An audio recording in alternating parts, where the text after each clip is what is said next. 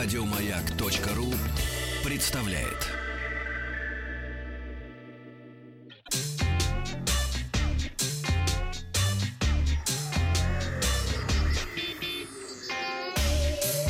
Страна транзистория. Доброе утро. Доброе Вахтанг утро. Махарадзе, новости высоких технологий. И сегодня в выпуске. Тест нового смартфона Oppo. Asus показала ноутбук из кожи и золота. WhatsApp запускает рекламу, а NVIDIA возрождает Quake 2. Сегодня я расскажу о результатах теста нового смартфона компании Oppo. Это Oppo Reno. А, Я прожил с этим смартфоном несколько недель и готов поделиться ощущениями. Reno — это новая линейка компании. Ее можно даже назвать суббрендом. Именно она призвана освежить восприятие бренда в глазах потенциальных пользователей. Первые три смартфона Reno включают в себя флагманский Oppo Reno 10 Zoom, Oppo Reno 5G, который должен стать актуальным в обозримом будущем, когда 5G у нас подключает, ну и обычно Oppo Reno, о котором у нас сегодня пойдет речь. Oppo Reno можно отнести э, к верхушке среднего класса или субфлагманам. Честно говоря, это второй смартфон компании после Oppo Find X, дизайн которого мне по-настоящему понравился. А За счет главной фишки, выезжающего из верхнего края наподобие перочинного ножа, блока с селфи-камерой и вспышкой, экран по-честному безрамочный, без челок и каплевидных вырезов.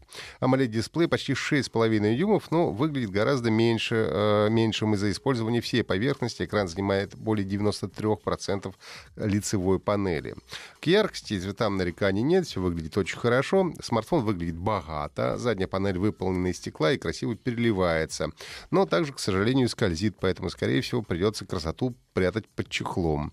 А, Сканер отпечатков пальцев встроен в экран, а работает э, по-настоящему хорошо, ну, наверное, один из лучших, которые мне попадали за последнее время.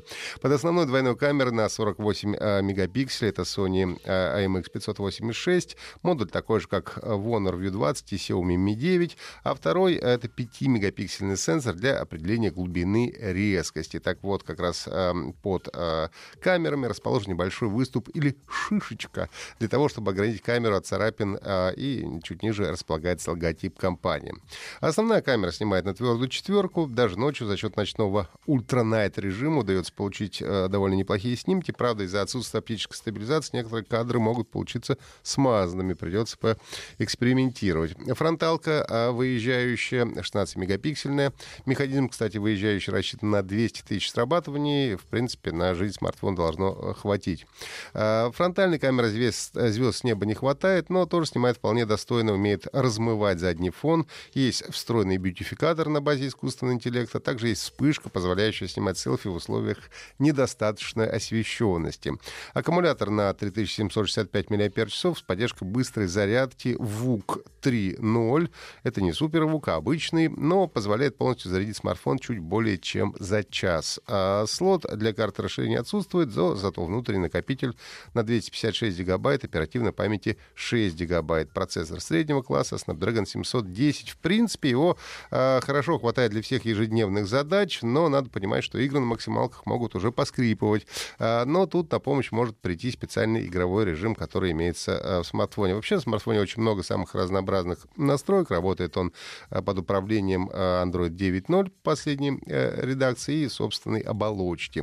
Ну и подви- подводя итоги, можно сказать, что несмотря на то, что в ценовом сегменте 40 тысяч конкурентов у Oppo Reno немало, но он вполне выдерживает с ними конкуренцию и при этом имеет оригинальный, необычный дизайн.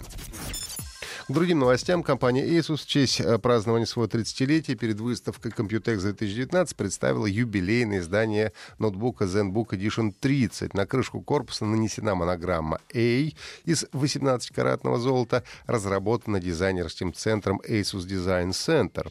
Внутри э, ноутбука находится процессор э, Intel Core i7 восьмого поколения, дискретная графика NVIDIA GeForce э, MX250 и до 16 гигабайт оперативной памяти.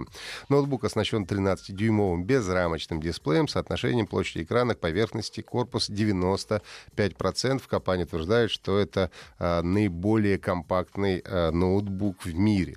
А также у а, ноутбука имеется скринпэд, это дополнительный экран, установленный на месте традиционного тачпэда. Юбилейный ноутбук выйдет ограниченным тиражом, цены и сроки пока а, неизвестны. А, кроме того, компания представила обновленный ноутбук ZenBook 13, 14 и 15 дюймов, которые получили усовершенствованную версию дополнительного дисплея ScreenPad 2.0, такой же, как и у юбилейного, компактный размер, а в максимальной комплектации процессор Intel Core i7 восьмого поколения, также дискретную карту NVIDIA GeForce GTX 1650 Max-Q, 16 гигабайт оперативной памяти и высокоскоростной твердотельный накопитель с интерфейсом PCI Express.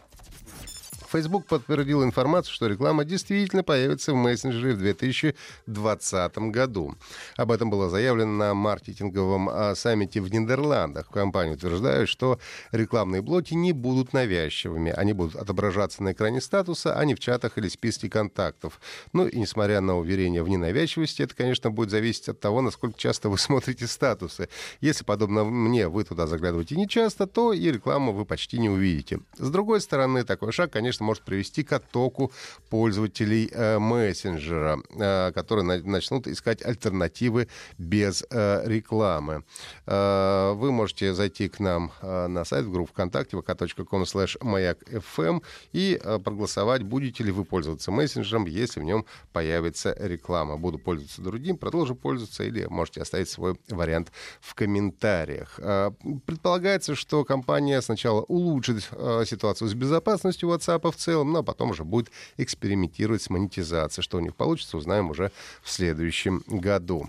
Ну и компания NVIDIA в марте представила игру Quake 2 RTX, переработанную классику, использующую современные технологии. В частности, это первая в мире полноценная игра, использующая технику трассировки лучей в реальном времени. А, техника а, трассировки лучей применена для создания всех световых эффектов вроде теней, отражений и преломлений. А, в Quake 2 RTX есть смена дня и ночи в реальном времени, непрямое освещение, преломление в воде, стекле, излучающие, отражающие прозрачные поверхности, процедурная карта окружающей среды с изображением гор, неба и облаков, которые обновляются при изменении времени суток, ну и так далее. Бесплатная версия Quake 2 RTX, которую можно будет скачать э, на сайте NVIDIA 6 июня, включает первые три однопользовательских уровня э, классической игры. Правда, для работы эффектов э, в режиме реального времени понадобится видеокарта серии GeForce RTX. Это были все новости высоких технологий. Э, подписывайтесь на подкаст Транзистории на сайте Маяка и в iTunes.